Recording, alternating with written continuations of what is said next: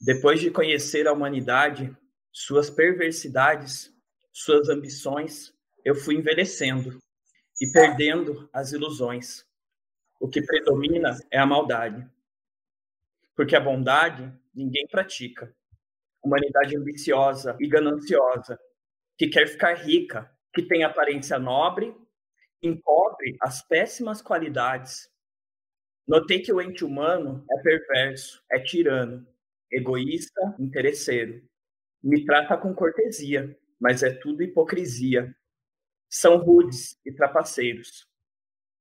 Quando eu morrer, não quero renascer. É horrível suportar a humanidade. Esse é um poema da Carolina de Jesus, no livro Meu Estranho Diário. Começamos essa live dando boa noite a todos e todas as pessoas presentes, já fazendo um questionamento. Quantos de nós lemos Carolina de Jesus, Franz Fanon? Tenho certeza que todos os psicólogos e psicólogas leram Freud, leram Skinner, leram Melanie Klein, mas quantos de nós têm se atentado para perspectivas negras? Essa é uma live um pouco difícil, é um momento um pouco difícil, que estamos vivendo em vários âmbitos, e a pauta do antirracismo, ou a questão racial, como se chama, está muito em evidência. E é importante que esteja, mas é importante que esteja em todos os momentos, em todas as nossas práticas. Então, por isso, né, o Conselho Regional de Psicologia do Paraná está propondo essa live de hoje vou apresentar os nossos convidados e, a, e as, as, nossas convidadas. Dando boa noite para todos. Primeiro, eu gostaria de apresentar uma pessoa incrível, que é a Natália, Natália César de Brito.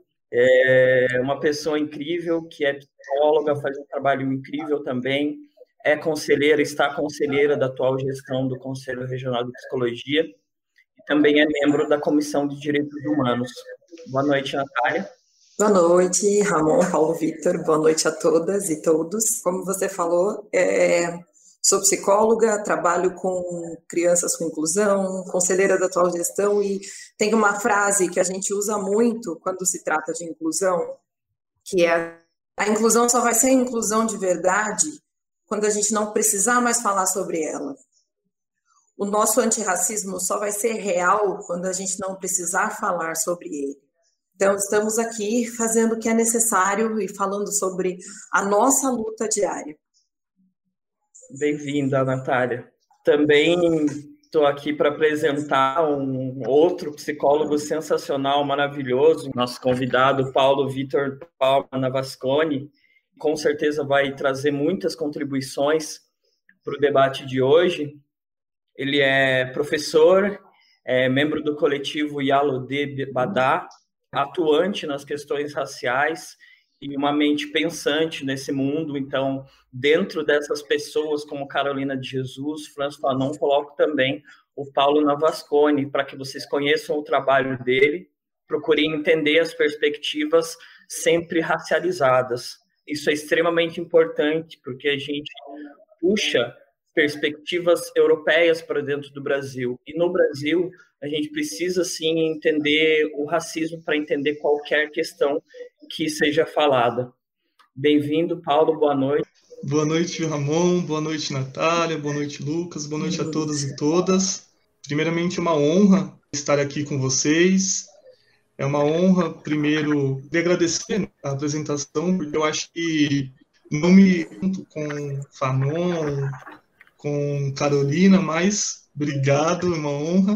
E espero que a gente possa conversar, dialogar e fazer aqui um pontapé, digamos, para a gente começar a repensar essa psicologia que a gente tanto luta, mas que ela tem um gênero, uma raça e uma classe que estrutura. Então, uma ótima conversa para nós.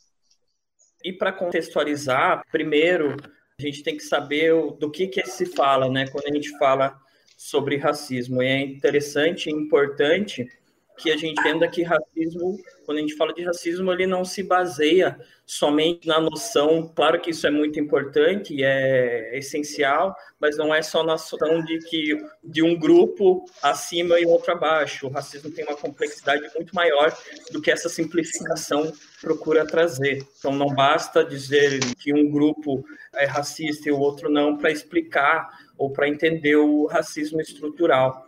Então, gostaria que vocês trouxessem, primeiro, as breves noções sobre é, conceito de raça, racismo institucional e estrutural, para também apontar alguns exemplos e efeitos desse, do racismo na subjetividade das pessoas.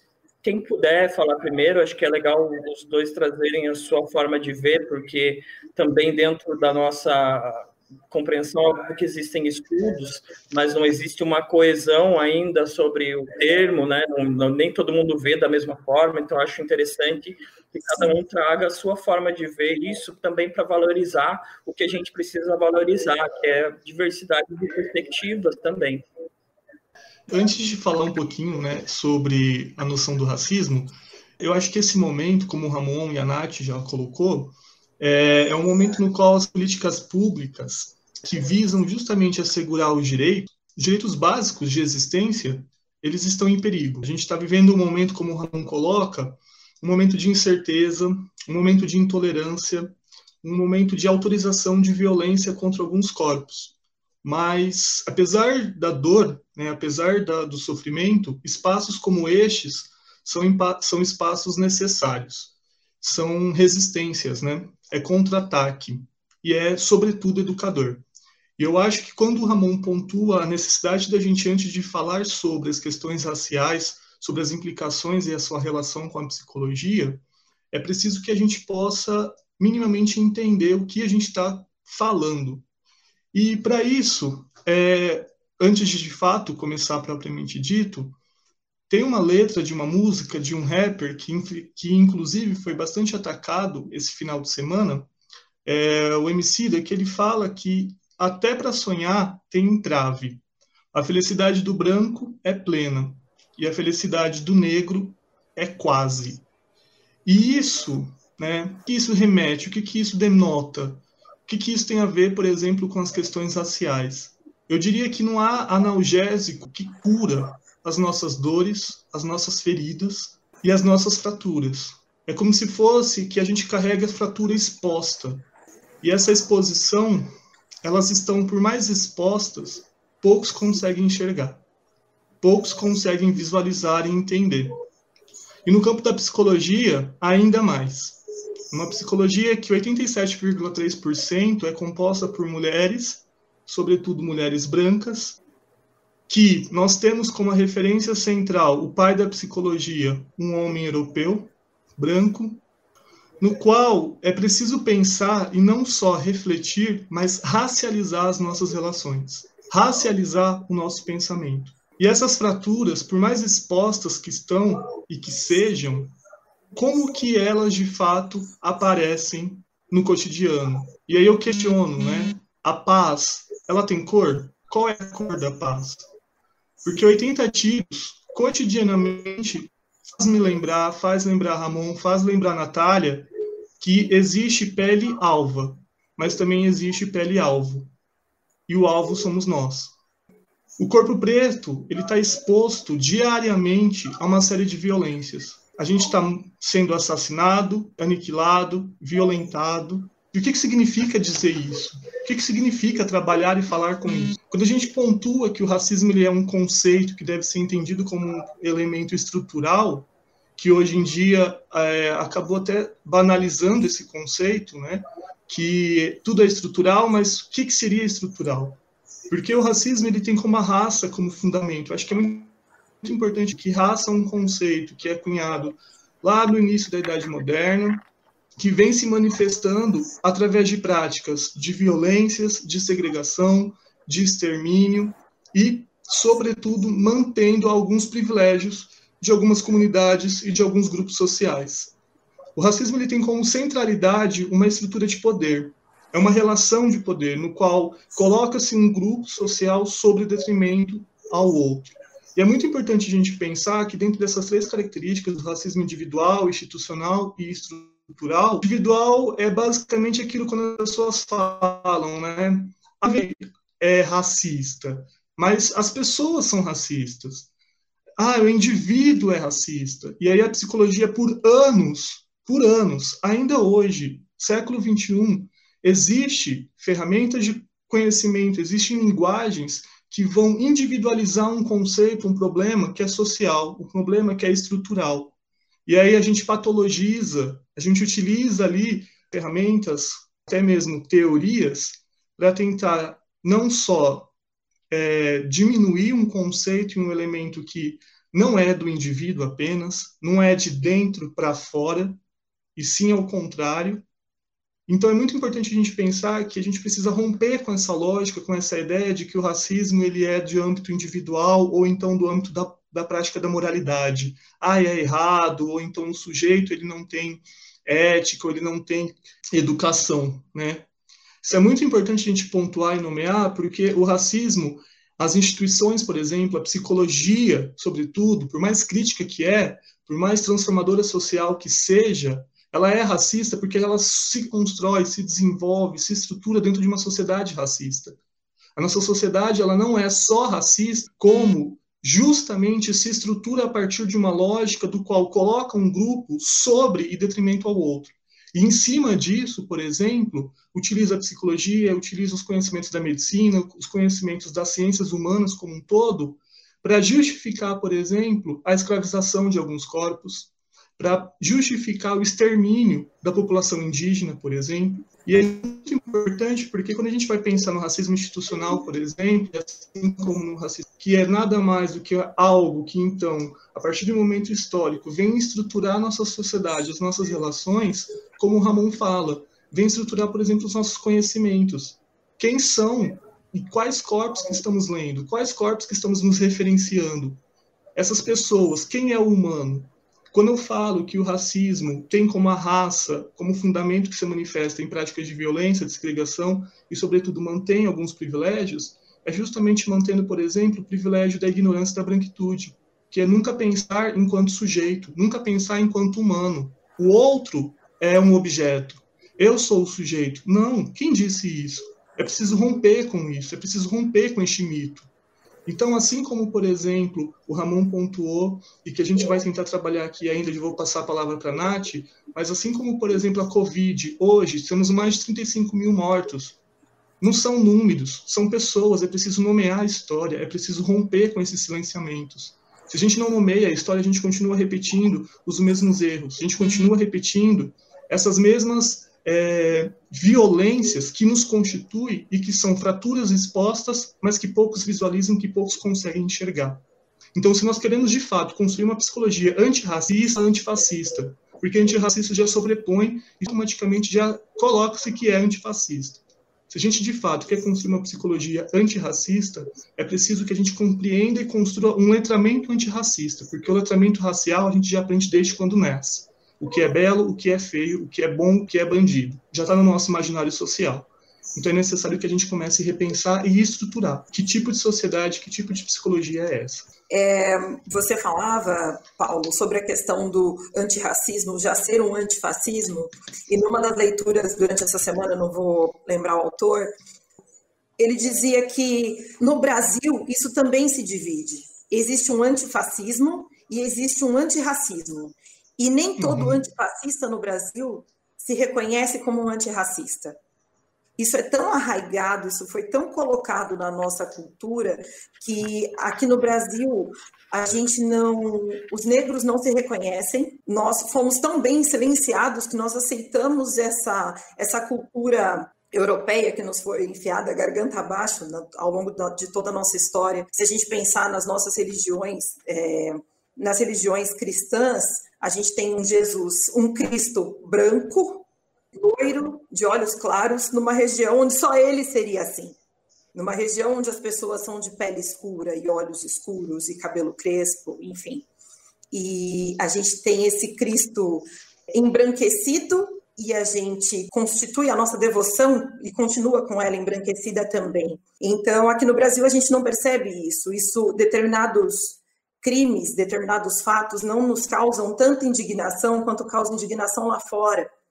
Porque o menino, o João Pedro, foi morto dentro de casa, antes do George Floyd. E isso não trouxe as pessoas para a rua. O que trouxe as pessoas para a rua foi um fenômeno mundial que aconteceu depois do George Floyd. E quantos George Floyds a gente tem aqui acontecendo diariamente? Quer dizer, de, depois do João Pedro, a gente já teve o menininho, o Miguel, que é abandonado no elevador propositalmente, jogado para a morte. E isso não teria nos causado tanta indignação se a gente não tivesse um George Floyd no meio do caminho.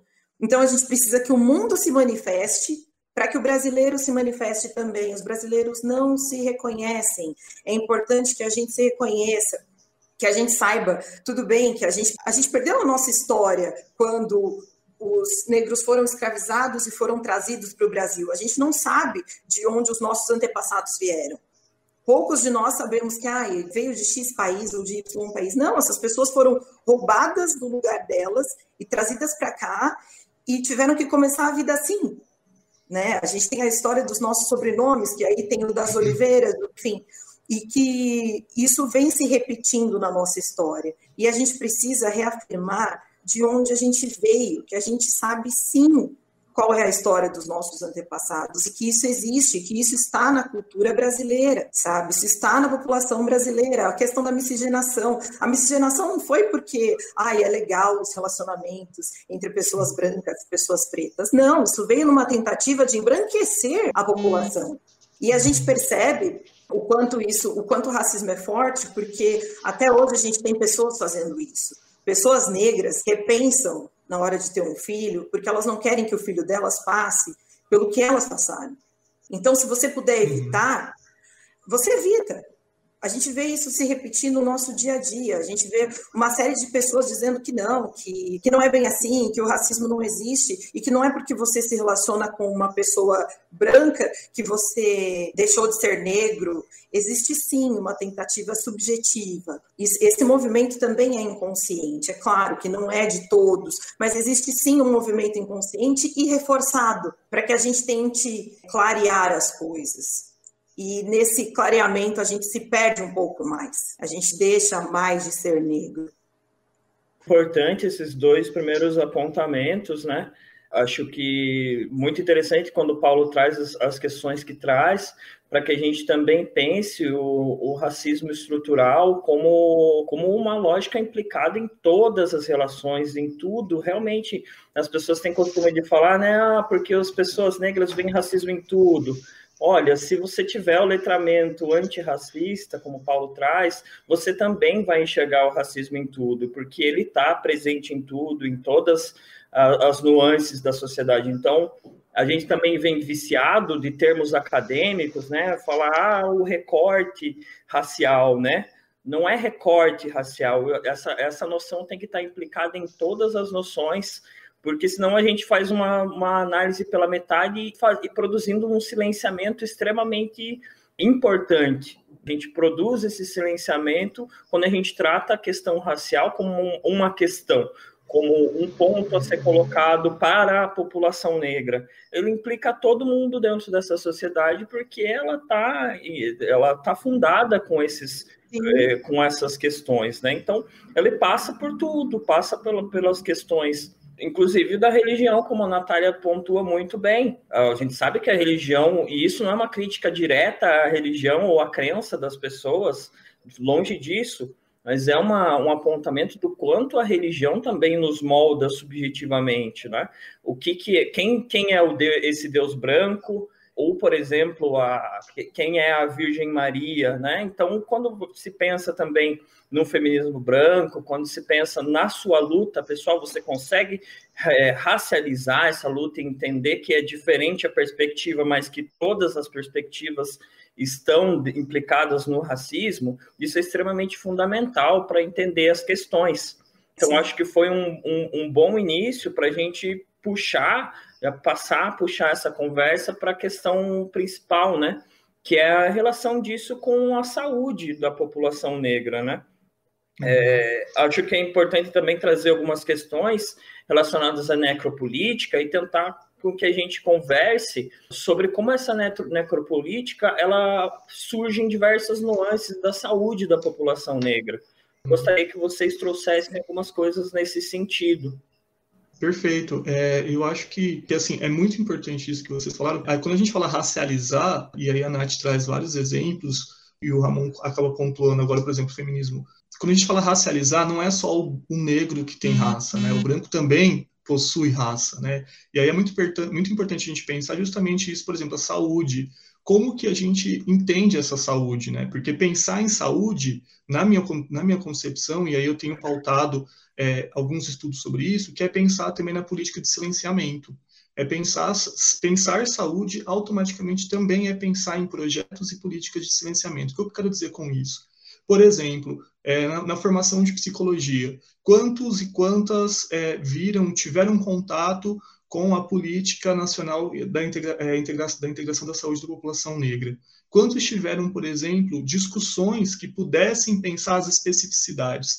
Porque a gente sabe que hoje em dia a saúde não é ausência de doença, mas o que é, o que nós estamos entendendo e pensando e falando como saúde. Quem tem, por exemplo, quais vidas, quais corpos, e aí eu, eu trabalho com perguntas justamente para fazer com que a gente possa refletir. Não tem como a gente trabalhar com respostas se a gente não entende o conceito, se a gente não entende o contexto.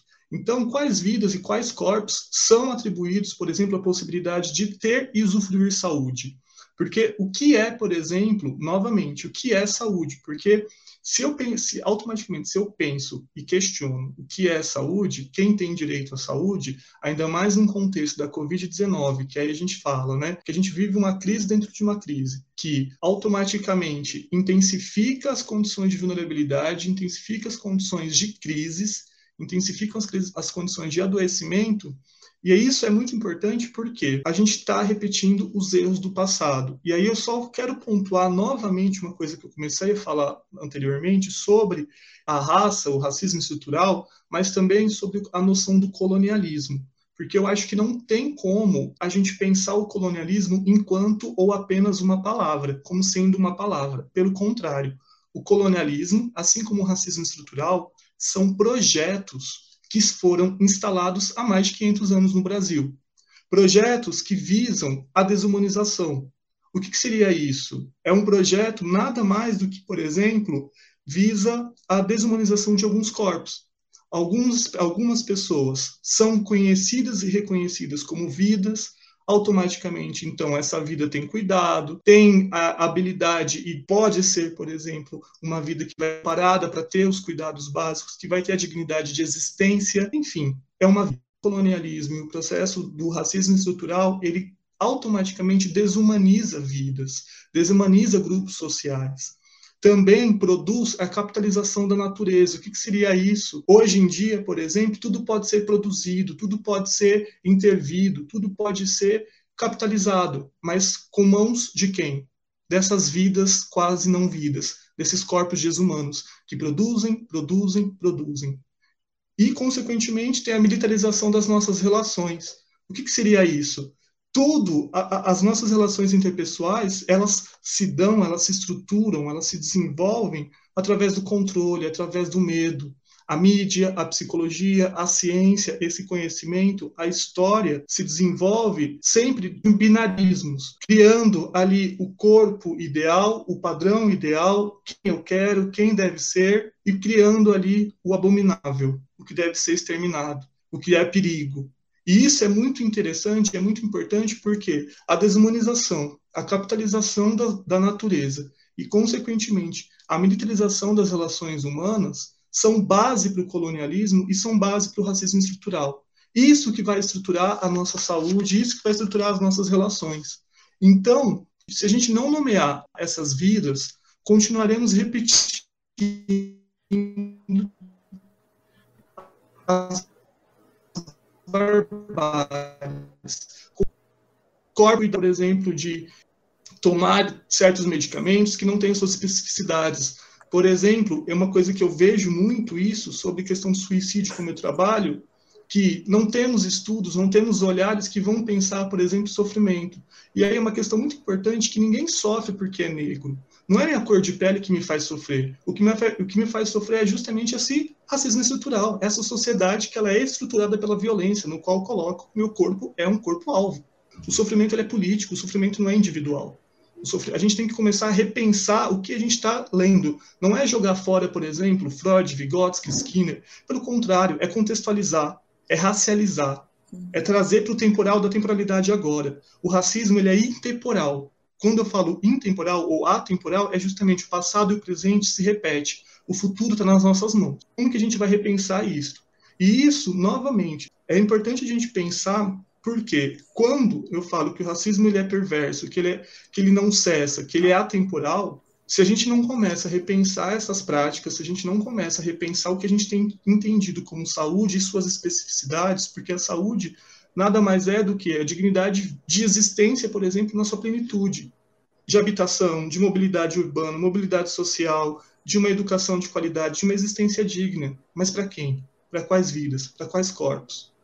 E isso é muito interessante porque a Covid só intensificou, só explicitou aquilo que já estava aparente, mas aparente para algumas vidas, para alguns corpos, para algumas práticas psis. E agora, o que nós fazemos? Eu, eu gosto bastante desse exemplo. Quando os meus colegas vão para a rede pública, vão para, por exemplo, para os CAPs, para os CRAS, para as UBSs da vida. Meu Deus, vou trabalhar com pobre, vou trabalhar com preto. O que, que eu vou fazer? Eu não sei. Daqui a pouco a gente pode continuar esse questionamento. Eu acho que é muito importante tudo isso que você traz, Paulo. É que assim, é, a gente precisa reconhecer pequenas violências, pequenas agressões. A gente precisa se incomodar todas as vezes que a gente vai ao mercado e que aparece um funcionário, de repente, no mesmo corredor que você. É, isso precisa trazer incômodo, isso precisa trazer desconforto, precisa trazer desconforto quando você está numa roda de amigos que, em sua maioria, são brancos e que acontece uma piada racista e todo mundo ri, e você ri também porque você gosta dessas pessoas, isso também é uma agressão. Esse racismo que a gente aceita todos os dias, como um ah, vai passar, ou como ah, está tudo bem. Não está tudo bem. Então, a gente está com essa ferida aberta jorrando sangue e a gente precisa falar sobre isso. A gente precisa falar sobre o racismo, a gente precisa falar sobre essas violências que acontecem com a gente todos os dias. Essa questão da Covid agora, a gente está lidando com isso de frente, sabe? Não tem mais como negar que a gente tem uma diferença racial muito grande no Brasil. Quem fechou os olhos até agora não vai mais poder fechar os olhos. Porque sim, mais pessoas negras estão morrendo porque as pessoas negras são mais vulneráveis? Não, porque as pessoas negras são mais pobres. É por isso, sabe? E o, o Covid parece que veio para escancarar essa desigualdade que a gente tem aqui. Porque a gente não precisava ter essa disparidade tão grande. E isso veio se, como você falou, se repetindo, se repetindo. E é importante que a gente fale sobre isso para que essa discussão não seja agora, enquanto as pessoas estão na rua, sabe? Para que isso se mantenha, para que a gente tenha espaço para falar sobre racismo, sim, para que as pessoas não tenham problema em falar sobre isso. Ou não só falar sobre racismo quando tem pessoas negras junto. A gente está no sul do país. É uma região que tem muitas pessoas brancas e muitas pessoas de é, descendência europeia, enfim quando você chega num determinado nível social e acadêmico, você encontra menos com pessoas negras. É um fenômeno que a gente pode observar. A gente observou isso na academia. E por que isso aconteceu? Quantos professores negros eu tive enquanto eu estudava na escola pública e quando eu estudava na universidade? Como que foi esse caminho? Ah, a gente precisa discutir cotas? Sim, a gente precisa discutir cotas. O que as cotas representam? Qual a importância disso? a gente precisa ver alguns sinais de que existe essa diferença e reconhecê-los e lutar contra eles. Então, assim, é, mulheres negras são mais vítimas de violência obstétrica. São mulheres que são submetidas à peregrinação, porque nos é garantido o direito por lei de atendimento na unidade de saúde mais próxima da residência. O parto deve acontecer na unidade de saúde com estrutura mais próxima da residência. E as mulheres negras têm que fazer uma peregrinação. Por quê? Tudo isso nos faz pensar por que, que as mulheres negras, no momento do parto, recebem uma quantidade menor de anestesia? Porque lá atrás, alguém inventou que mulheres negras suportam mais dor. E isso não se confirma.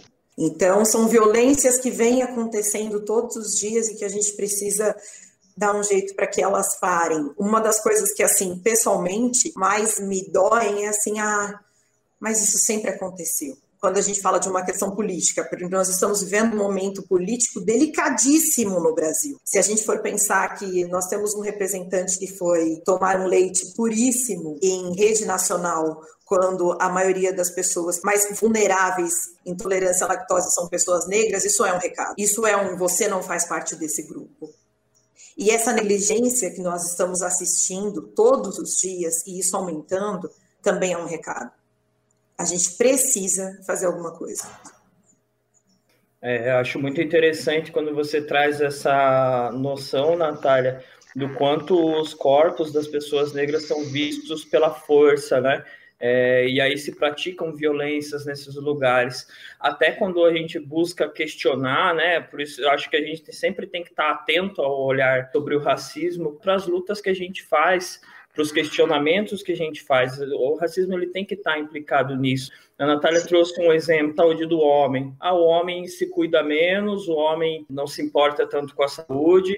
Então, também para o homem negro também existe essa noção de que ele é mais forte. Quando tem um atendimento no SUS ou em qualquer equipamento que seja, existe um protocolo, né? Vamos primeiro toda a estrutura também contribui para que esses homens também não procurem ah, esse auxílio, porque vão ser os últimos a serem vistos, ser os últimos a serem cuidados, porque supostamente o homem negro também é forte, então ele a, a super, suportaria mais essa, essas dores. Né? Quando a gente pensa nesses estereótipos, eles são essenciais para a gente entender como as coisas funcionam, porque isso vai, vai trazer o olhar do próprio profissional implicado naquele serviço também vai olhar, né? Ah, então essa pessoa não precisa de anestesia, ou essa pessoa pode ficar por último no atendimento. E o quanto nessas lógicas a gente vai negligenciando mesmo a saúde dessas pessoas. Tem uma pergunta aqui da Célia, que é se o embranquecimento da população começou com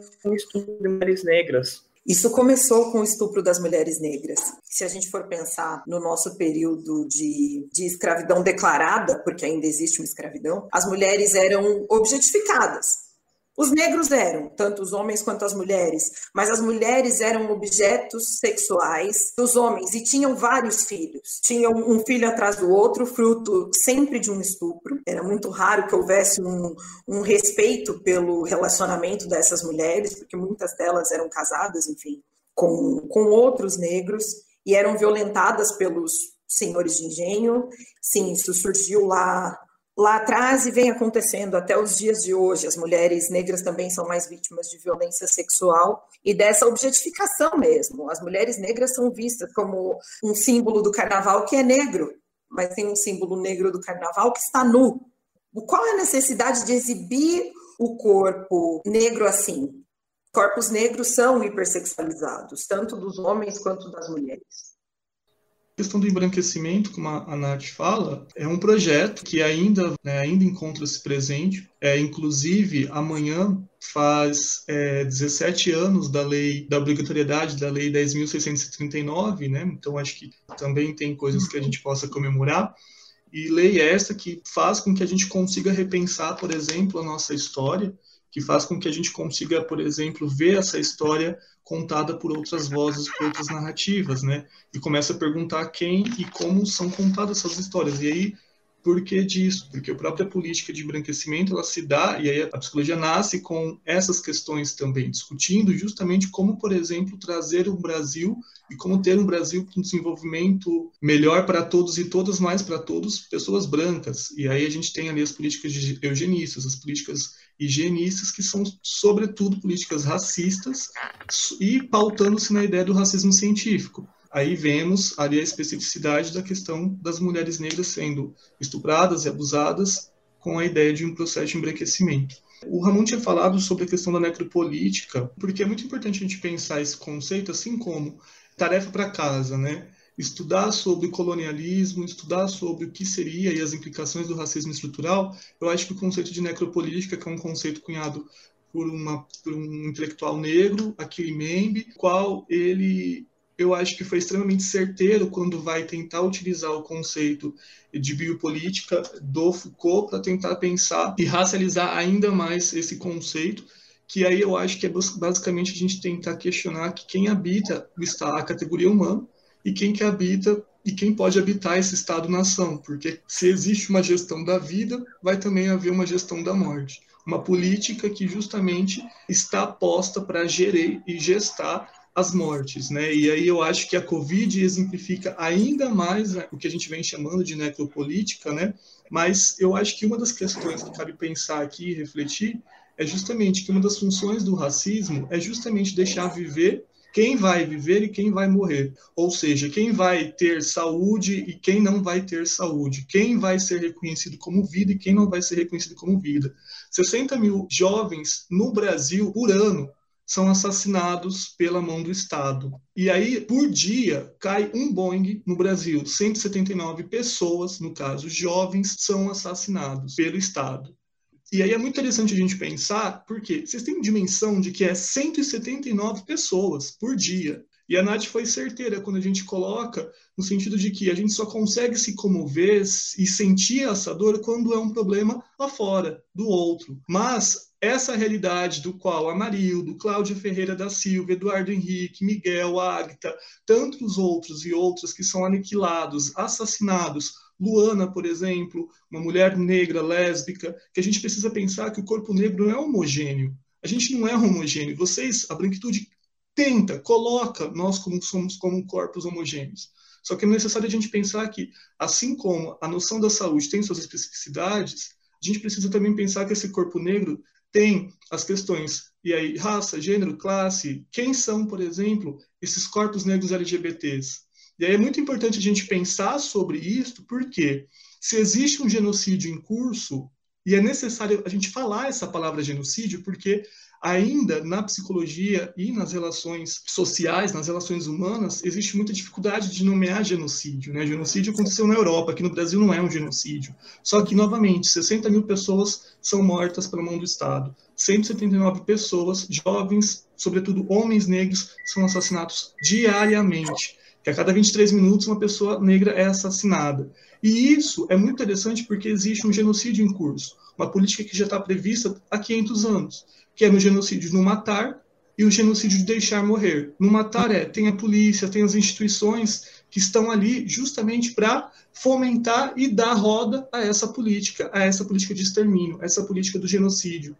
Ou deixar morrer, que são as prisões, por exemplo, a própria psicologia, quando se omite a discutir sobre as relações raciais a gente tem um presidente que fala aí daí, né, para essas questões. Porque é, é, isso, o mesmo Estado que promove vida, esse Estado também vai promover a morte, vai promover o extermínio, né? E aí é muito interessante a gente pensar que, por exemplo, se em 1911 é, João Batista de Lacerda foi representar o Brasil no Congresso Nacional das Raças, no qual havia a ideia de 1911 a 2012 existia um projeto de embranquecimento da sociedade que em 100 anos não, não iria existir mais negros no país. Então, existiu uma política, como a Natália pontuou, do embranquecimento e que existe ainda essa política, muitas vezes é, numa sutileza, muitas vezes ali não explícita, mas está explícito. E é muito interessante que os presídios uhum. reproduzem colo e colocam em cena essa lógica da necropolítica, os hospitais psiquiátricos, as políticas das guerras às drogas, né? são querem mais um exemplo do que isso como um exemplo da necropolítica na prática, né, nessa, nessa gestão do fazer morrer. E é muito interessante porque, é, não sei se vocês sabem, mas em 1985, no Rio de Janeiro, pensando aqui, em, sobretudo na questão da violência, os policiais que mais matavam ganhava um benefício. E o antigo, né, agora que eu nem sei mais que o Brasil é cada dia uma roda gigante, uma montanha russa, mas o Sérgio Moro, quando ele estava ainda no exercício, em 2019, ele lança o pacote anticrime, que nada mais é do que um pacote que visava o combate à criminalização, né, e criminalização de quais corpos, de quais vidas, de quais territórios. E aí é muito interessante que o governo, né, do governador Witzel, do Rio de Janeiro, ele fala: o correto é matar mesmo. Né? O correto é o pegar o bandido e mirar bem na cabecinha e para não ter erro. E isso vai sustentando, por exemplo, a lógica de bandido bom, bandido morto. Como que nós vamos olhar e enxergar esse sujeito, esse corpo favelado, esse corpo em vulnerabilidade, esse corpo que está ali excluído de uma sociedade de direitos, de exercer seus direitos mínimos básicos de existência? E tudo isso é muito interessante a gente pensar, porque se a gente não vai entender o que o Achille Mbembe fala de necropolítica e justamente pensar que essa gestão da morte, essa gestão, ela se estrutura na nossa sociedade e, sobretudo agora na Covid-19, fica muito explícito, porque quais são os corpos que estão morrendo? Quais corpos que, por exemplo, e aí isso me dói muito falar, mas quais aparelhos de respiração daqui um mês ou então agora as pessoas já estão escolhendo? Quais corpos serão delegados os aparelhos de respiração? Porque não sei se vocês sabem, a seletividade de doações de órgãos. Quais são os corpos que mais doam órgãos? São os corpos negros, são jovens negros, porque são assassinados e exterminados pela mão da PM. Só que quem recebe esses órgãos são homens brancos, sobretudo de classe média alta, porque precisa, no momento de preencher aquele, aqueles dados de doação, precisa ter alguém para cuidar, precisa ter uma renda, precisa ter um cuidado, precisa ter uma estrutura.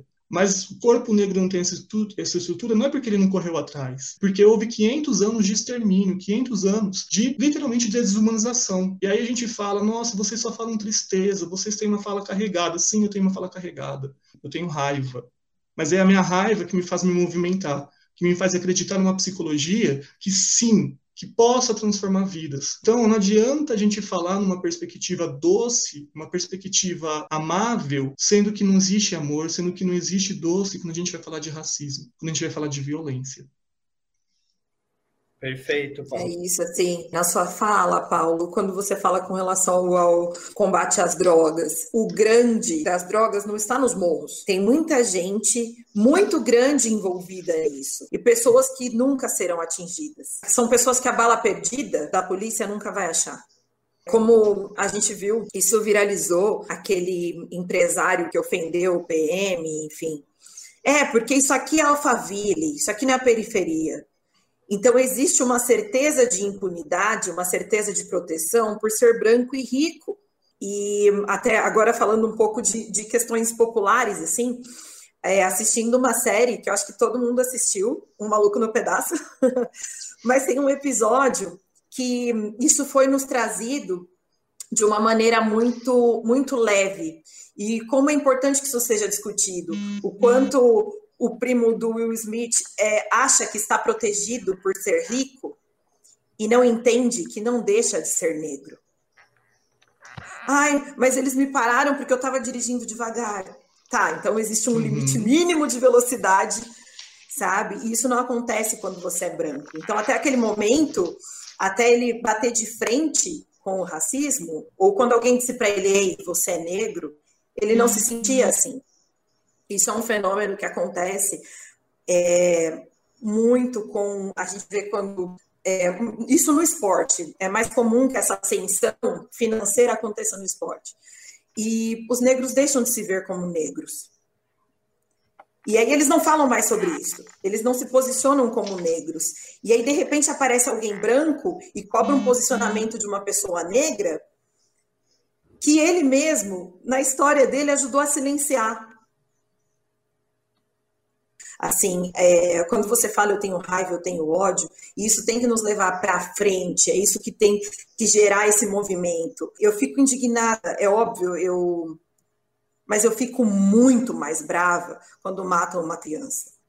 Não tem tamanho para mim. E eu entendo qualquer revolta que venha disso, sabe? Porque para mim faz sentido, é uma vida mas para mim negra, porque enxergo uma outra vida na pessoa negra e muitas pessoas brancas não enxergam. Foi é. extremamente complicado e, e compartilho do ódio. Gostaria, inclusive, de uma questão prática também, né?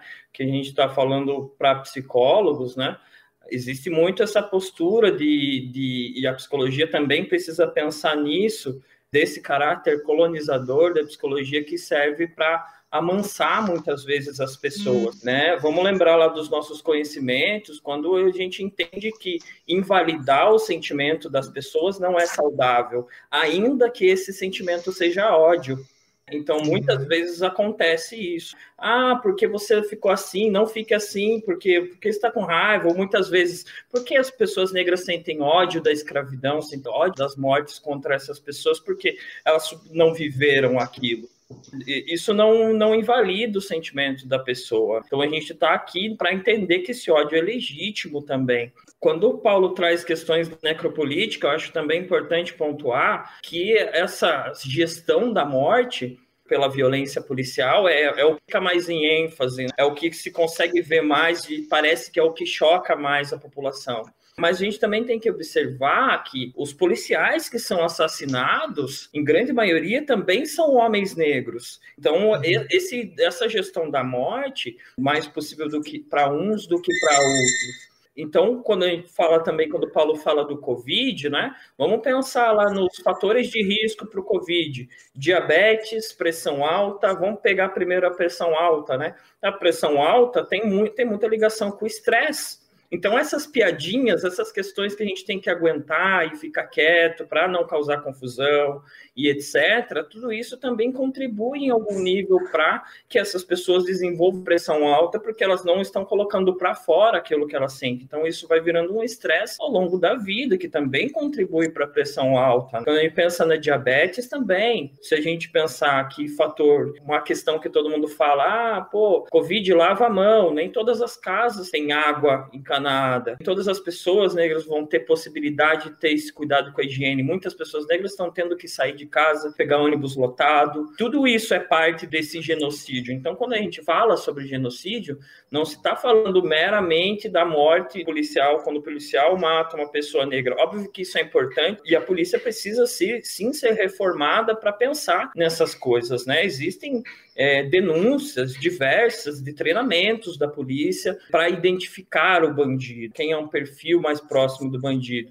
Então, se coloca as pessoas negras numa situação de vulnerabilidade justamente para pegar elas e colocarem dentro dos presídios, dentro dos manicômios, dentro dessas instituições totalitárias. É, é muito além que a gente entenda somente a violência policial, apesar dela ser fundamental. Existem outras questões, né? O próprio nacionalismo brasileiro, como ele está implicado, como ele se forma, os ideais do nacionalismo brasileiro, eles são racistas, a gente também precisa entender que é isso. Recorro aqui àquela publicação do, do Conselho Federal de Psicologia que tipifica lá os, os tipos de racismo, né? O institucional, o interpessoal e o pessoal. Eu não vou explicar porque tem um documento, está lá no site do CFP, quem quiser procura, lê, está uhum. disponível para todos os psicólogos, para buscar entender, ao menos minimamente, é, esse problema. Eu vou fazer uma, a próxima pergunta aqui, talvez eu esteja atropelando um pouco, mas é que se a gente deixar falar, a gente vai, vai falando até, e, e, seria mais do que justo, na verdade, porque a gente não é escutado,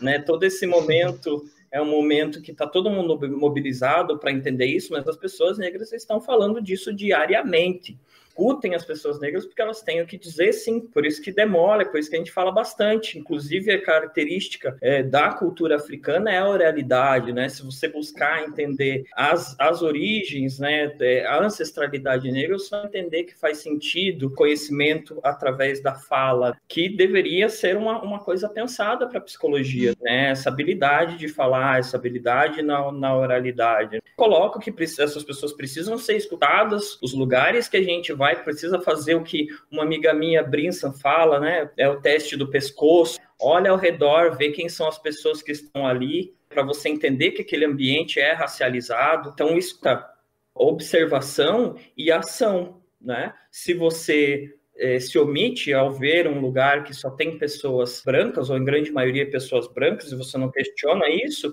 você compactua. Eu vou passar para uma pergunta que eu acho um, um tanto polêmica, mas eu gostaria de fazer. O que motiva os homens negros a preferirem se relacionar afetivamente com mulheres brancas, em detrimento das negras? É, eu gostaria de uma das contribuições de vocês para falar um pouco sobre isso, porque isso implica questões de saúde mental também. Eu acho que assim, primeiro a gente tem que pensar o quanto que existe uma falsa ideia de que ah, o amor não tem cor. Pelo contrário, o amor tem cor. É, é necessário a gente refletir sobre isso. quando a gente vai pensar na constituição da subjetividade negra ou das subjetividades negras, elas se dão através do racismo, isso é, isso é óbvio. Desde que, por exemplo, existem várias pesquisas que pontuam lá que desde o do maternal, crianças negras são crianças que são menos tocadas, menos trocadas, menos pegadas mesmo, né? menos tendo cuidado, a maternagem, não no sentido da maternagem ali pejorativa, mas a noção de cuidado mesmo. São crianças que são menos cuidados. E aí a gente vai pensar que essa realidade vai nos constituindo, por exemplo, com o nosso ideal, com a nossa personalidade ou nossa identidade, no qual cada vez mais se coloca o que é ser negro.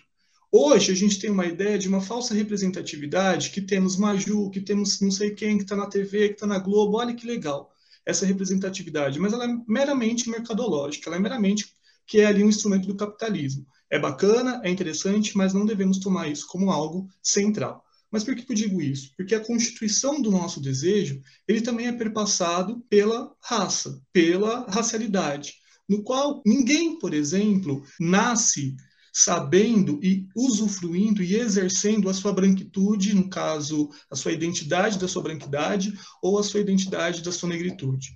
Isso ele é um processo que a gente vai construindo é muito interessante pensar que eu me tornei negro faz 15 anos. Por que 15 anos? Porque eu sabia que eu não era branco, eu sabia que eu não era esse ideal do qual eu desejava, do qual o meu olhar, o meu, meu desejo, o meu tesão voltava para que relativamente eram corpos brancos, mas quando eu tomei a consciência de quem eu sou, de onde eu venho, que o meu problema, por exemplo, não é minha cor de pele, mas sim uma série de fatores, eu começo a repensar, por exemplo, as minhas escolhas afetivas. Eu começo a repensar, por exemplo, o porquê eu prefiro, por exemplo, alguns corpos e outros não. E aí, erroneamente, e aí já vamos polemizar também, tem uma amiga, Mônica Gonçalves, que ela trabalha com a tese de que não existe solidão da bicha preta, por exemplo, ou a solidão da mulher negra. O que existe é racismo. A gente tem que nomear as coisas.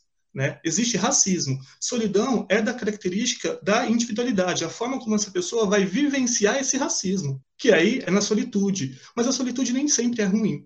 E aí a gente tem que pensar o muito importante que eu quero dizer que não é que o preterimento, o celibato, é, ah, é uma coisa boa. Não é isso. É necessário a gente pensar que as mulheres negras são mulheres que é, estão no preterimento e as bichas pretas, por exemplo, as travestis, as pessoas trans estão no preterimento porque existe uma moldagem do nosso desejo.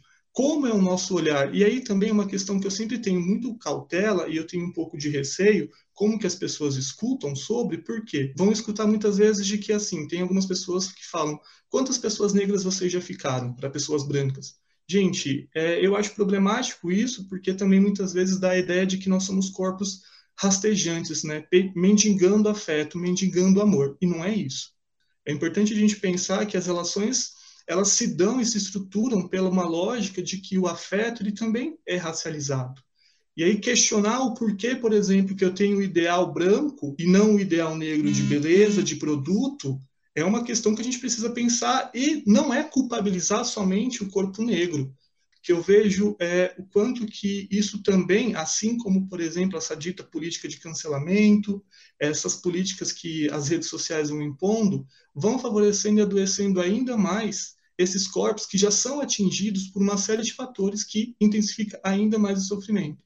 Então é importante a gente pensar que o preterimento, ele, sobretudo de mulheres negras e de bichas negras, de corpos travestis, por exemplo, são uma questão que vem passando historicamente e que tem efeitos para além da subjetividade. E eu acho que é preciso pensar e repensar um pouquinho sobre esse assunto. Recomendo o último livro da Lia Weiner, que ela vai falar sobre as famílias interraciais, e aparece muito essa questão.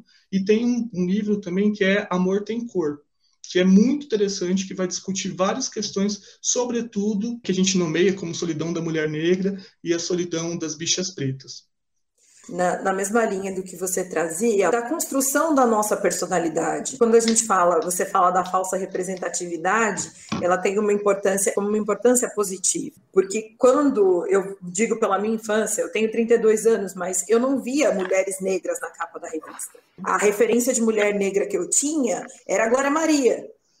E a gente percebe vários, vários movimentos de tentativa de, de embranquecimento mesmo. Por que mulheres negras alisam o cabelo? Não que mulheres negras não possam, elas podem, mas por que, que de quatro ou cinco anos para cá isso vem diminuindo?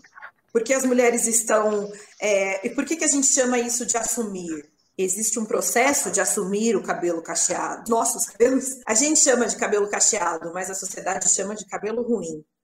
E isso começa muito cedo. Isso quando a gente vai para a escola, a gente não diz para a criança aquele seu amiguinho da camiseta vermelha ou aquele seu amiguinho do shorts azul é o seu amiguinho negro, é o seu amiguinho do cabelo duro. E as crianças vão reproduzindo isso. Ao longo do nosso desenvolvimento, a gente aprende conceito de boa aparência.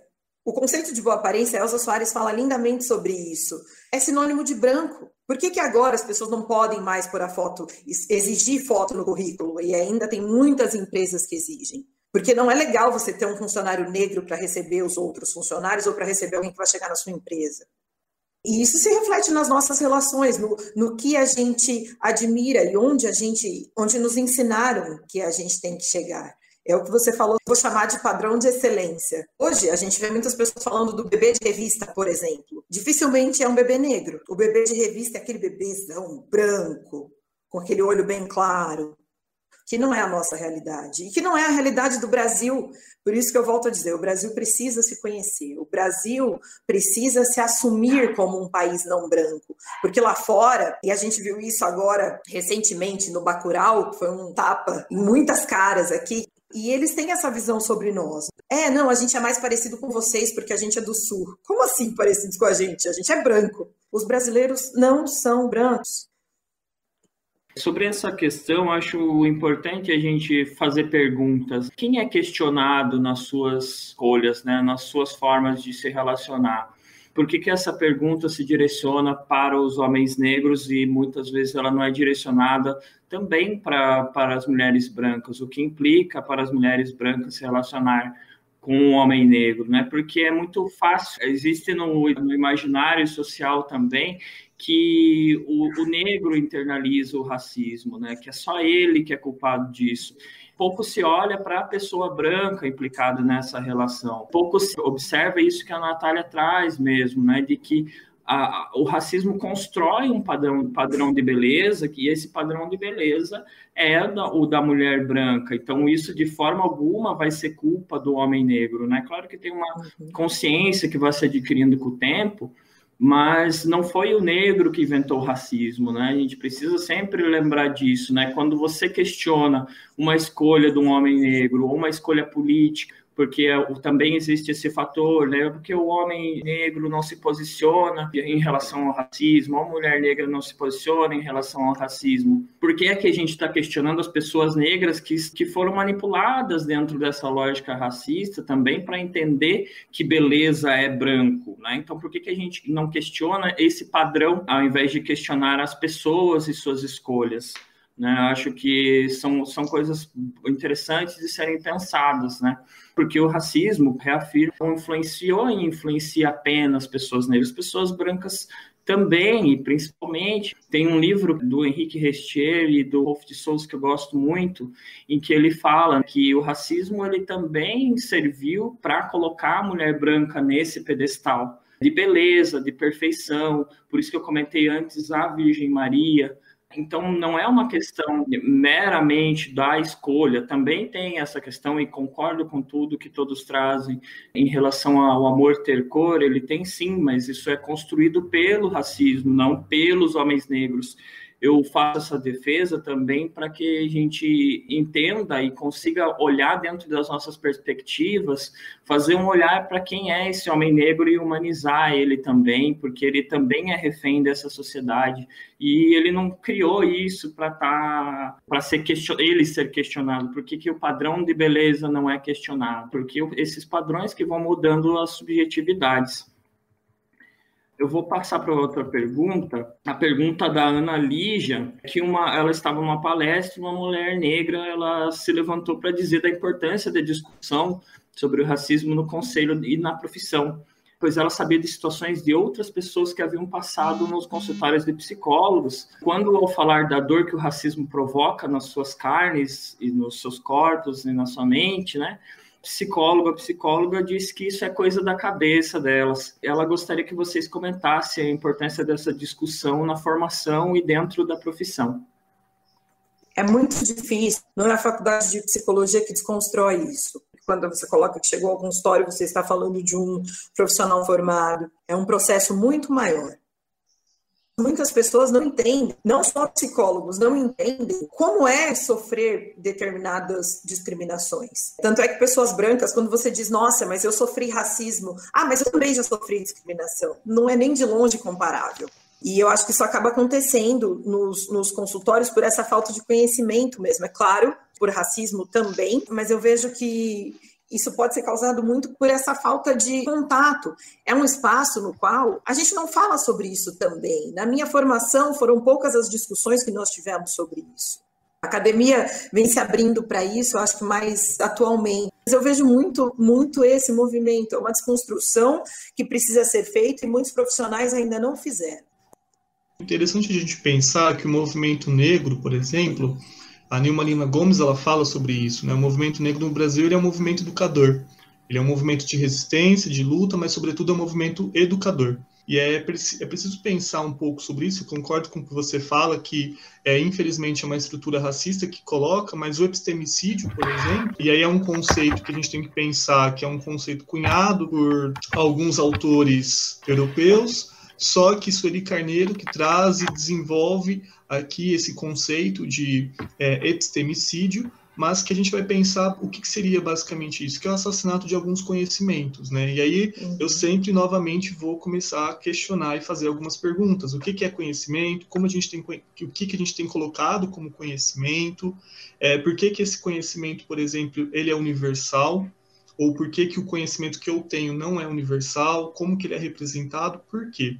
Infelizmente, nós temos lá política da saúde da população negra, mas aonde ela aparece nos cursos, aonde que, por exemplo, aparece as discussões raciais. E aí eu tenho, fazer, tenho, tentado discutir isso na minha tese de doutorado, por exemplo, que é na psicologia social, é na psicologia da saúde, em qual psicologia, em qual momento que é apresentado as relações raciais. E aí é muito interessante pensar que desde 2003, com as cotas é, raciais, com as políticas de ações afirmativas, a gente vem percebendo que as universidades vêm sendo, vêm sendo modificadas. Por quê? Até então era um único padrão, era o corpo branco que estava ali. O negro era exceção. Ainda continua sendo exceção, mas com as políticas de ações afirmativas, acontece que, que o quê? Que esses corpos que até então eram objetos passam a ser sujeitos, passam a ser donos e narradores da sua própria história, da sua própria fala. E aí é muito interessante porque agora é, eu tenho percebido isso e tenho visto isso, não só na minha instituição onde eu trabalho, mas outros colegas que falam, né? Nossa, está insuportável agora, porque tudo é racismo. Ah, os alunos estão questionando. E aí, quando a gente vai pensar esses alunos, a visão e o imaginário social, por exemplo, dos profissionais e dos professores e professoras são a mulher negra raivosa, o aluno que não quer nada, o aluno problema, mas é aquele aluno que questiona a verdade. Porque é muito interessante pensar que não existe verdade com V maiúsculo, existe verdades com V minúsculos, verdades que são constituídas dentro de um momento histórico.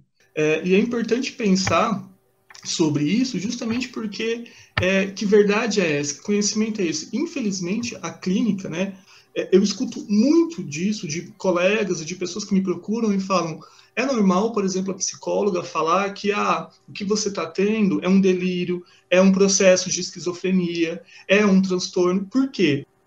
O racismo ele produz silenciamentos, né, como a gente estava falando, e vai produzir, por exemplo, a perda de confiança. O que, que acontece? O que, que significa isso? Nós, quanto corpos negros, muitas vezes temos que chegar, por exemplo, numa rede de mercado, quer o comprovante? Aham, uhum, quero. Eu vou guardar esse comprovante porque se acontecer alguma coisa, eu tenho ele como comprovar. Mas mesmo assim, eu ainda sou visto, ou visto como ladrão, ou então como possível pessoa que é perigo. O meu corpo ele é perigo. Como ter paz como ter sobrevivência, como existir, por exemplo, dentro de uma realidade no qual eu tenho que estar sempre em alerta. E aí não é à toa que, por exemplo, corpos negros são corpos que possuem, que têm, desenvolve, por exemplo, transtornos de ansiedade, transtornos de pânico, outros transtornos e ideação suicida. Por quê? Porque eles são fracos, porque geneticamente eles são isso ou aquilo. Não, o sofrimento ele é político. Se eu não entendo que a crítica também deve ser política, e isso tem que estar na formação, desde os princípios básicos, desde o primeiro semestre. E, novamente, não adianta ter uma disciplina para pensar políticas ou relações raciais se essas disciplinas não perpassam todas as disciplinas, se não perpassam todas as formações de saberes. E os professores e professoras têm a obrigatoriedade de sentar o bumbum e ler. Não existe uma falsa de ideia de lugar de fala, né, que é um lugar que eu, ultimamente todo mundo fala, ah, não é meu lugar de fala, não é meu lugar de fala. O que, que você está querendo dizer com isso? Né? Todo mundo tem lugar de fala. O que não tem, talvez, é um lugar de escuta. E o Ramon foi certeiro, junto com a Nath, de falar que nós estamos aqui falando, falando, falando, justamente porque foi 500 anos que foram rompidos e fizeram com que a gente não fosse falar, é, que a nossa voz não fosse ecoada. Só que nós estamos falando há mais de 500 anos. E agora, talvez, é preciso escutar e agir. Né? Não existe, talvez, a comoção, o filtro, ou, enfim, fazer a presença nessa live ou nos eventos negros é mais do que obrigação. É necessário, é importante. Só que a gente quer também ação, a gente quer movimentação. E a movimentação se dá por parte dos alunos também. Os alunos têm que começar a questionar e falar: olha, se o professor não apresenta, por exemplo, o plano de ensino, que plano de ensino é esse? Cadê as questões raciais? Cadê as questões de gênero? Cadê as questões de deficiência? Enfim, é necessário a gente pensar em tudo isso. E, infelizmente, o que tem de pessoas que falam, a minha psicóloga, ela falou que o racismo não existe, que o racismo está coisa da minha cabeça, ou então que o racismo é errado. Quando a pessoa já fala isso, desconfia. O famoso eu não sou racista, mas. Nossa, é... isso é tão recorrente, tão triste e as pessoas não se percebem nesse movimento. De, ai, mas eles são maioria entre a população carcerária. Existe uma razão para isso. Ai, mas eles são a maioria na favela. Ai, mas é perigoso. É muito perigoso para nós também. Porque existir, você tem que provar o tempo todo que, que você não está errado. Ou quando você tem razão sobre algo, é, demoram para te dar o crédito. Ou quando você erra, isso é atribuído à sua cor. Ah, mas me chamam de loira burra. Não, não é comparável. Uhum. Isso não é comparável, nem de uhum. longe. Então, são essas, como eu falei, as discussões que precisam acontecer. E na academia, mais ainda. Talvez agora com essas políticas isso volte a acontecer, essas, volte a acontecer, não, comece a acontecer, né? Nunca aconteceu mas que isso aconteça de maneira mais recorrente. Eu ouvi uma fala, eu acredito que vocês estavam comigo, inclusive, quando Eliana Emetério fez uma fala sobre isso. Nós somos racistas. O primeiro passo é admitir que nós somos racistas. E agora, o que, que a gente vai fazer com isso? Ai, mas eu sou branco, não é o meu lugar de fala. Ei, mas vamos proporcionar essa conversa. Por que, que você, branco, não pode falar sobre racismo? Por que, que você, branco, não vai falar o seu colega quando ele fizer uma piada racista e não tiver nenhum negro? Ou quando um negro fizer uma pontuação, você vai é, mostrar que o apoia? Ou você vai manter o seu silêncio? Porque o seu silêncio é conivência. Gente, eu vou colocar uma outra pergunta aqui, como é que a gente pode pensar a questão do racismo quando há esse atravessamento com questões de gênero, como, por exemplo, com pessoas trans negras? Como é que a gente percebe essa questão? Quando a gente pensa na, no cidadão negro como marginalizado, ele já está no lugar mais baixo possível. Essa pessoa, quando é trans, está numa situação ainda pior, porque ela é ainda mais marginalizada. A gente teve vários personagens na TV de uma maneira caricata. Isso fez também com que prejudicasse essa imagem. Explico, não é que não pode ter esse espaço ou que não pudessem ter esses personagens. Isso agrava a situação de pessoas que já não têm esse espaço. Porque eu entender a questão racial é fundamental, né? Que um livro muito interessante para pensar essa questão no atravessamento de, de, raça, do racismo, é entender também as questões culturais que isso implica, né?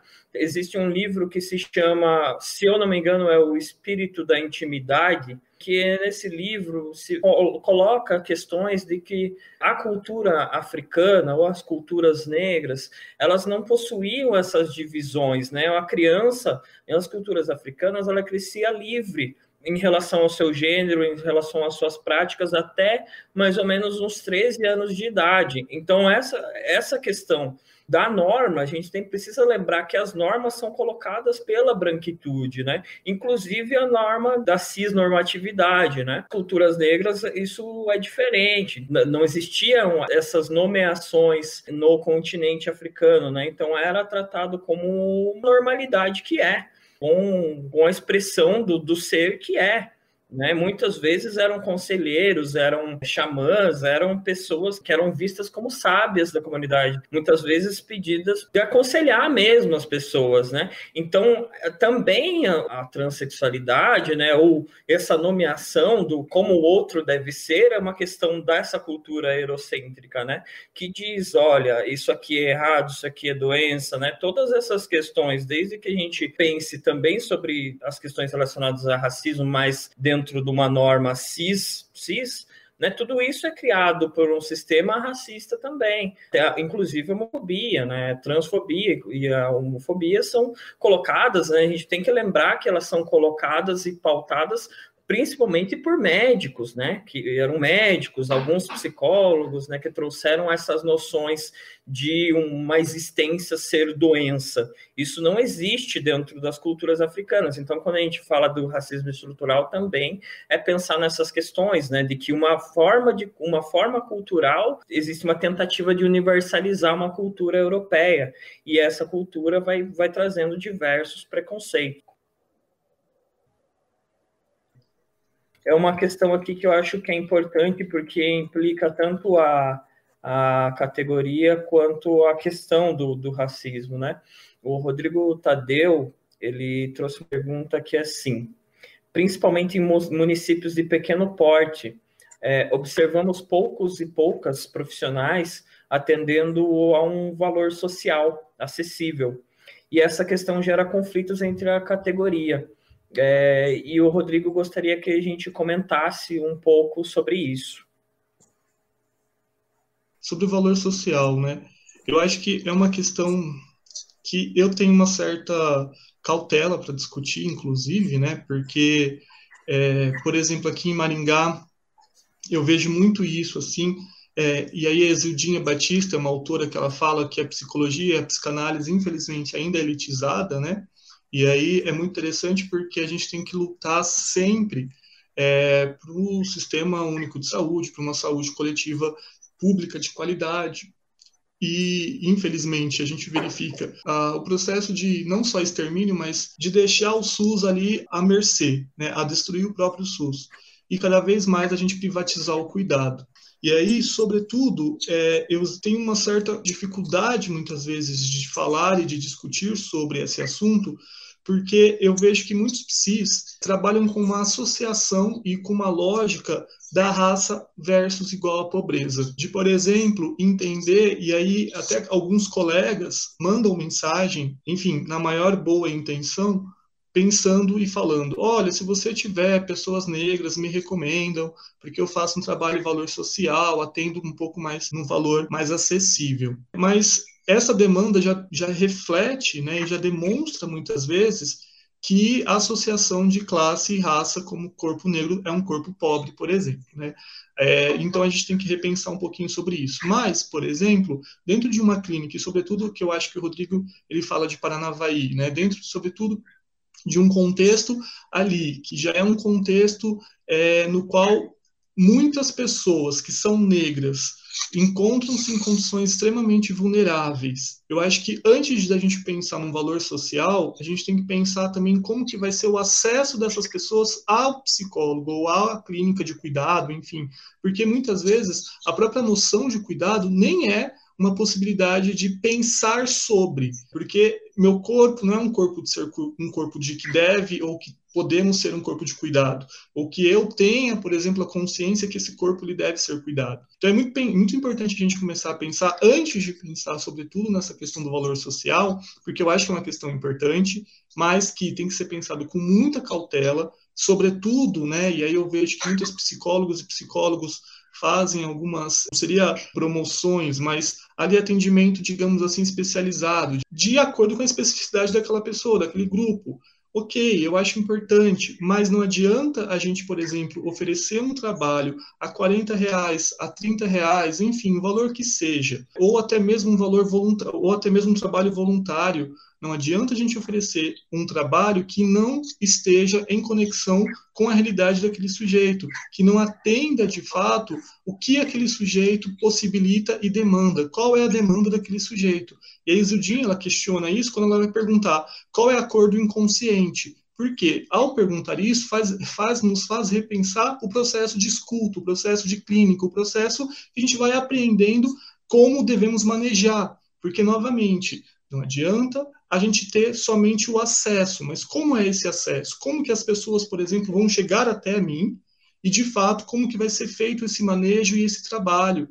Porque se não tiver, por exemplo, que eu tenha que entender os instrumentos e as especificidades desse sujeito e pensar a partir da condição e do contexto desse sujeito, ali de nada adianta a gente, por exemplo, ter ali uma clínica inclusiva, só que repetindo e reproduzindo uma lógica que não contemple, que não escute, que não acesse essas vidas que é muito comum na clínica escola, né? São valores acessíveis e os alunos prestam sim um bom atendimento, um atendimento de qualidade, mas como que é esse ambiente opressor?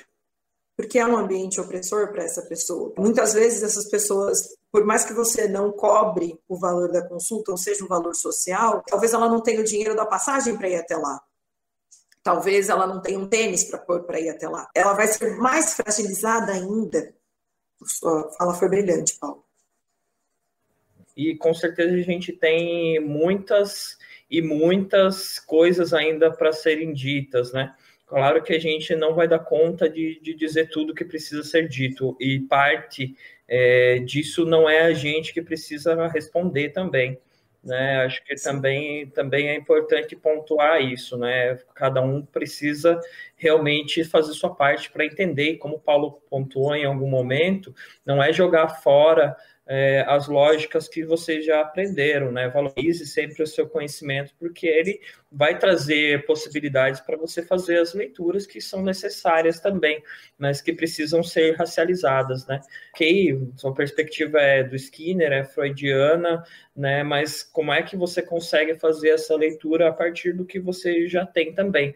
Eu queria colocar aqui uma última pergunta, talvez uma mais, a mais polêmica até agora, e o racismo reverso que as pessoas usam? Tá, é, como eu entendo pessoalmente, não existe um racismo reverso, ao passo que se eu penso que quando eu entro no mercado me seguem mercado e não segue, seguem você. Não seguem. A gente precisa pensar que quando pessoas é, não negras precisam aprender a se posicionar da seguinte forma: existem coisas pelas quais elas nunca vão passar. E isso não é por, por um mau caratismo ou por ignorância, porque isso não é dito. A gente já disse isso à exaustão hoje. Mas o racismo reverso, quando alguém coloca a questão do racismo reverso, isso diminui a importância do negro. De assim, ah, você é só mais um, do que, que você está reclamando? Acontece com todo mundo? Não, não acontece com todo mundo. Quando eu digo que acontece comigo, é porque acontece comigo e acontece com quem é preto e não acontece com quem é branco. Não vejo sentido nenhum no racismo reverso. Sempre que, que surge essa alegação, é importante que a gente traga esse tipo de reflexão. É reverso a que ponto? É reverso como se isso não me atinge como o atinge. Então é reverso, mas eu entendo dessa maneira. Não, não existe um racismo reverso. Existe só uma raça sendo diminuída, sendo vitimizada, sendo morta, sendo silenciada.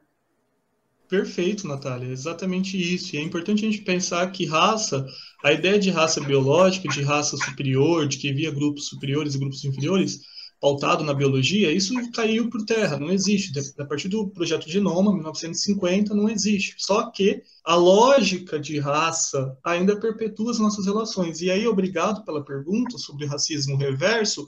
Por que obrigado? Porque, infelizmente, ainda as pessoas elas reproduzem isso, e, eu acho que é, eu espero que seja genuíno a pergunta, porque quando eu escuto isso, geralmente são pessoas, é, sobretudo pessoas brancas, que se sentem quase, de uma certa forma, violentadas por um discurso quando o negro fala.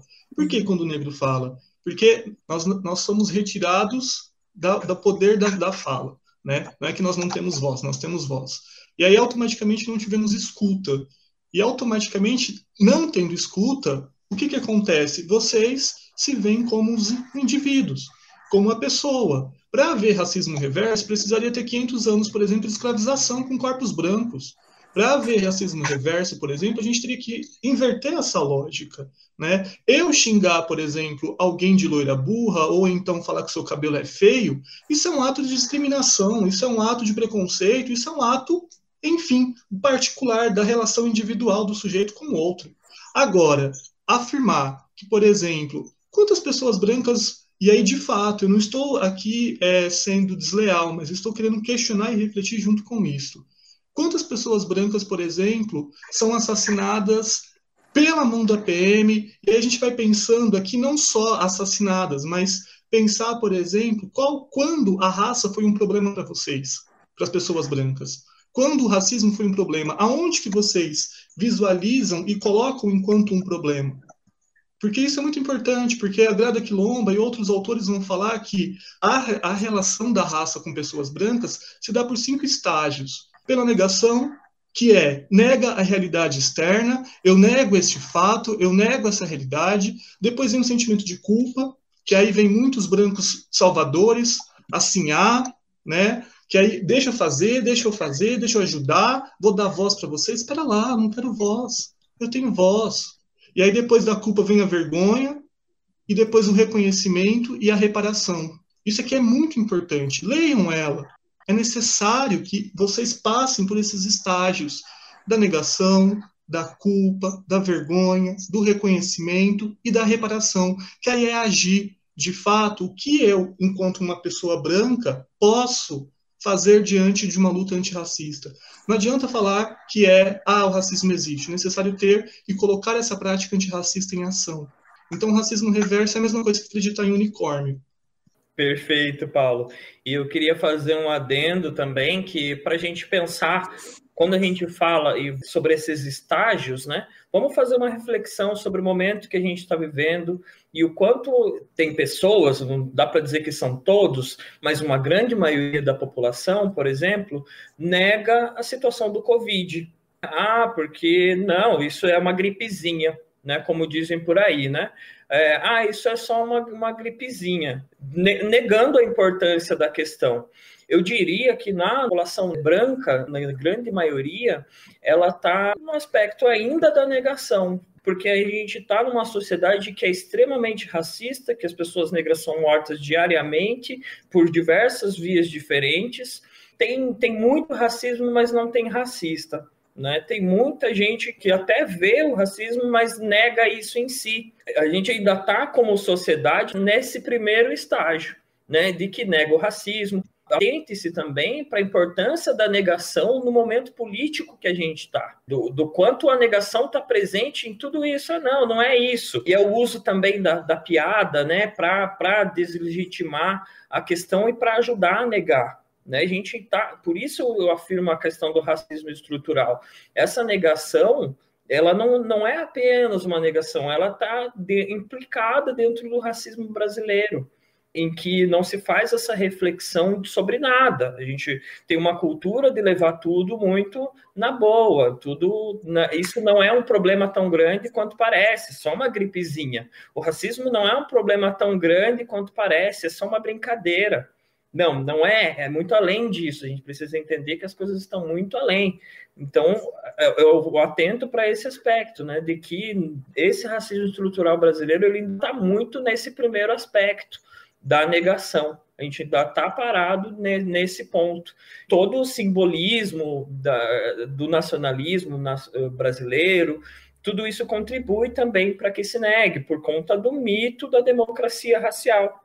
Né, que é uma coisa que ainda não surgiu aqui, mas que eu achei que não poderia, ou não poderíamos acabar sem falar sobre isso, que é um certo paradoxo, porque nós gostaríamos que existisse uma, uma, uma democracia racial, com certeza todos gostariam que existisse, mas não existe. Né? Se a gente olhar a realidade, é, olhar para a saúde, olhar para a segurança pública, olhar quem está no poder, quem são os psicólogos em grande maioria, quem são as, as pessoas em grande maioria trabalhando é, na assistência social, na saúde, é, nas universidades, né, ainda é uma grande minoria de pessoas negras. Ao invés da gente manter essa cultura de negação, a gente precisa avançar para esses outros estágios também enquanto sociedade, sim, enquanto indivíduos e nas nossas práticas, mas também é, na nossa sociedade como um todo, que ainda está negando muito dos nossos problemas, inclusive nega a própria história que isso é um aspecto também da branquitude, né? De ressignificar, trazer, buscar, buscar sempre estar tá ressignificando uma história para não admitir que fizeram o que fizeram, né? Tem alguns autores que falam sobre o medo, o medo branco, né? Que esse medo branco contribui muito para a negação, porque o que é que, se a gente admitir que isso existe, o que é que os negros fariam como vingança do período de escravidão? Escravização de, de pessoas negras. O que é que eles fariam se a gente admitisse que somos racistas? E isso sempre é a questão da reflexão, né? Da reflexão e autopercepção. Porque o que está por trás disso, de achar que a gente é, se vingaria disso? Não é uma projeção, né, de achar que nós faríamos a mesma coisa que vocês fizeram, que a população negra vivenciou, brancos não, ainda não conseguem admitir que receberam uma herança desse período, que é muito importante de ser pensada. Então, eu pontuo muito a questão do, da negação para a gente entender também esse momento, também tudo que está vivendo, todo esse processo histórico que a gente vem vivenciando. É muito importante fazer essa leitura do momento atual, observando a negação como um aspecto, sim, da branquitude. E quando a gente fala de branquitude, não se está referindo a indivíduos brancos, a gente está falando de uma estrutura social também que valoriza é, a narrativa branca, que, é, que tem sido no Brasil uma narrativa de negação. Eu falo coisas racistas, transmito coisas racistas, mas eu não sou racista. Acho que essa é uma questão bastante interessante também de ser pensada. É, eu gostaria que primeiro a Natália fizesse suas considerações finais, que você trouxesse alguma coisa que você acha que é, não foi pontuada, e etc. O que você julgar importante de ser dito nesse momento, por favor. Primeiro agradeço o convite, a oportunidade, a honra de estar discutindo isso com vocês, que a nossa discussão tenha trazido reflexão para outras pessoas. Será que as pessoas já pensaram sobre tudo isso que a gente falou hoje? Que a gente leve o nosso antirracismo à frente, que sejamos de fato antirracistas, que não dá mais para voltar atrás, não dá mais para negar o que está acontecendo, não sempre aconteceu sim e não pode continuar acontecendo. Eu acho que quando falam que, ai, mas os negros são bravos, a gente não é bravo, a gente está cansado de ainda ter que falar sobre isso. Chega dessa água morna de não se posicionar. Foi essa água morna que nos trouxe até aqui. Colocou o Brasil na situação em que está e colocou os negros também na situação em que estão. Que a gente lute mais e que as, as pessoas se assumam como antirracistas de fato e que isso não seja só uma fala, mas seja uma postura, uma conduta. Escrevi um parágrafozinho aqui, mas antes de ler, é, eu acho que é mais do que urgente né, a rompermos com a lógica de que o corpo negro ele é um, um corpo negro e o corpo indígena também cabe pontuar isso seriam imigrantes de um ambiente que não é seu. Eu acho que a gente precisa romper é necessário é extremo de urgência. A gente romper com a ideia de que o corpo negro e o corpo indígena é um imigrante de um ambiente que não é seu que é no caso a psicologia. É preciso que a gente possa pensar que amanhã não seja só o ontem novamente, que o amanhã não seja só o ontem, que a gente não repita os mesmos erros do passado, porque o racismo ele é atemporal. Nunca possamos deixar de esquecer isso, que o racismo ele é atemporal. E aqui, para finalizar, nós temos desde sempre cruzado situações impossíveis. Somos aqueles e aquelas que atravessamos os apocalipses. Nós somos os filhos do fim do mundo. Nós somos aqueles e aquelas que atravessamos e que atravessaremos ainda crises. Somos aqueles e aquelas que nos fazemos através do impossível. E a supremacia branca tenta nos retirar a todo momento isto. Porém, não vamos conseguir roubar isso de nós. Infelizmente, os corpos negros se existem, resistem, se estruturam diante da dor. Mas é também diante não só da dor, mas é diante também dessa live de ver Ramon e Nath como pesquisadores, como intelectuais, como psicólogas e psicólogos negros, que me faz querer ainda mais lutar, caminhar e acreditar numa psicologia que é extremamente, que seja extremamente antirracista, que seja plural, que não seja genocida, porque novamente, não é porque eu não enxergo isso que isso não exista. Repense o que vocês têm colocado e elencado como conhecimento, como dito de verdade. Repense e suspeite do óbvio.